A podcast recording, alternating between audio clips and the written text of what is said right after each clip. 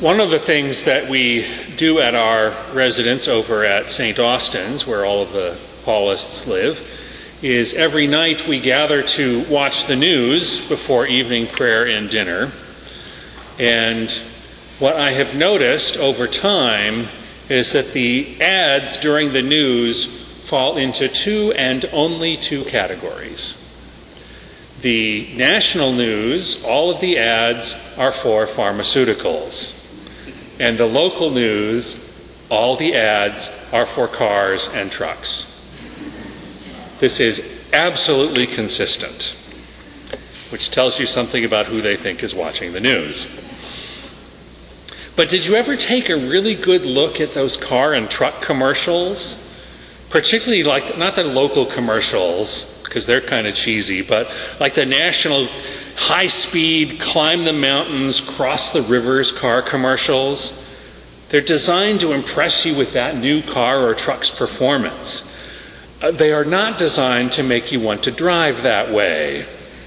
At least the fine print at the bottom of the screen might lead you to believe that you should not try this at home with your own car. Because they say things like, professional driver on closed road, do not attempt.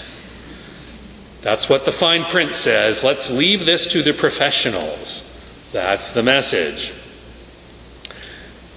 And that is the message that the prophet Amos got in Bethel. If you read the book of the prophet Amos, it's pretty clear that he had some very challenging things to say to the court of the king. He was charged by God to deliver a message about justice specifically about economic justice.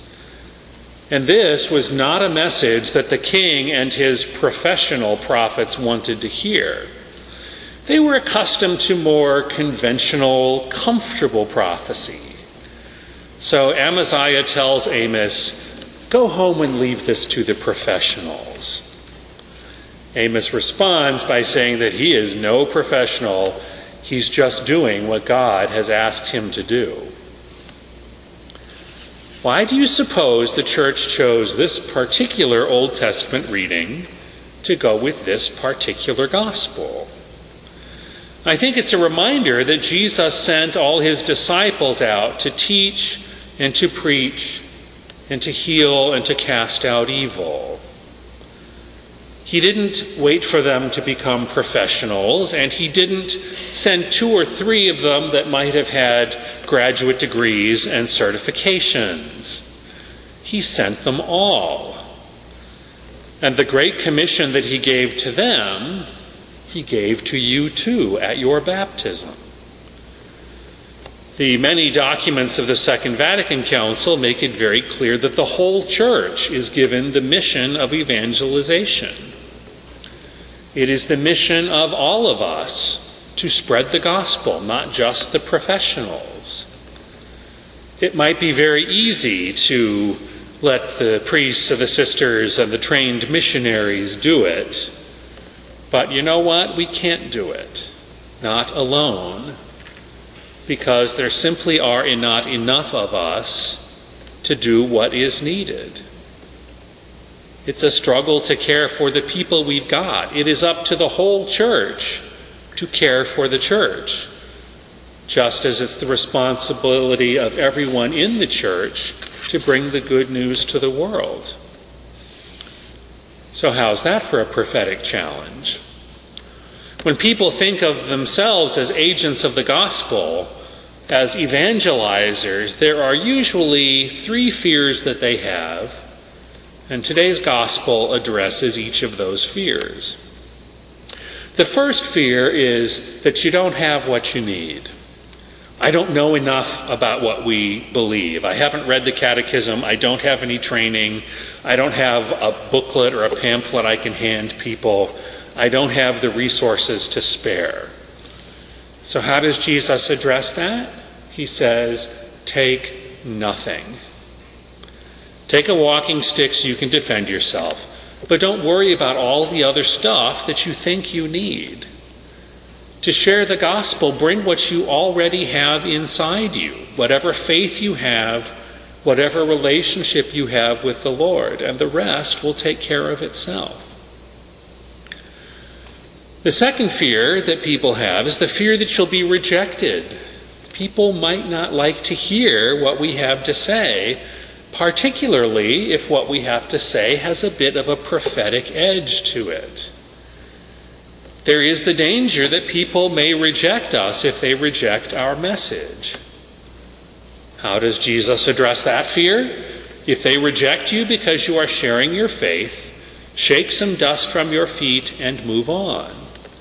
It is painful, but it's sometimes necessary. If people reject the messenger along with the message, that doesn't mean you failed, it means it's time to move on.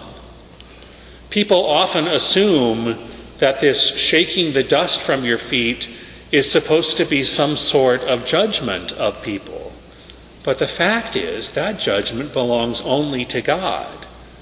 And that gesture of shaking dust from your feet says, I'm leaving and I'm going someplace else, and I'm not even taking your dust with me. I am leaving you and even your dust to God.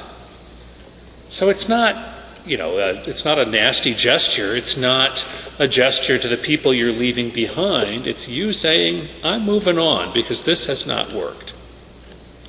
And that brings us to the third fear that people have about sharing their faith. And that is the fear of failure. The prophet Amos failed. The people of Bethel laughed him out of town. But that's not the point because that ultimate su- success or failure isn't ours to judge.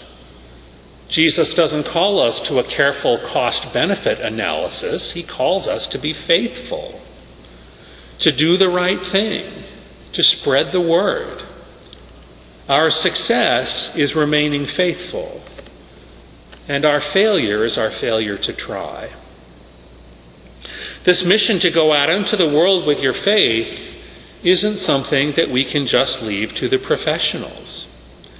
Every one of us, by our baptism, is called to preach the need of repentance, to fight against evil, and to do what we can to heal those who are sick or broken. And that's sometimes a difficult mission, but it's who we are. It's what our faith is about. And God will use us and that mission to change the world if we will get out there and try.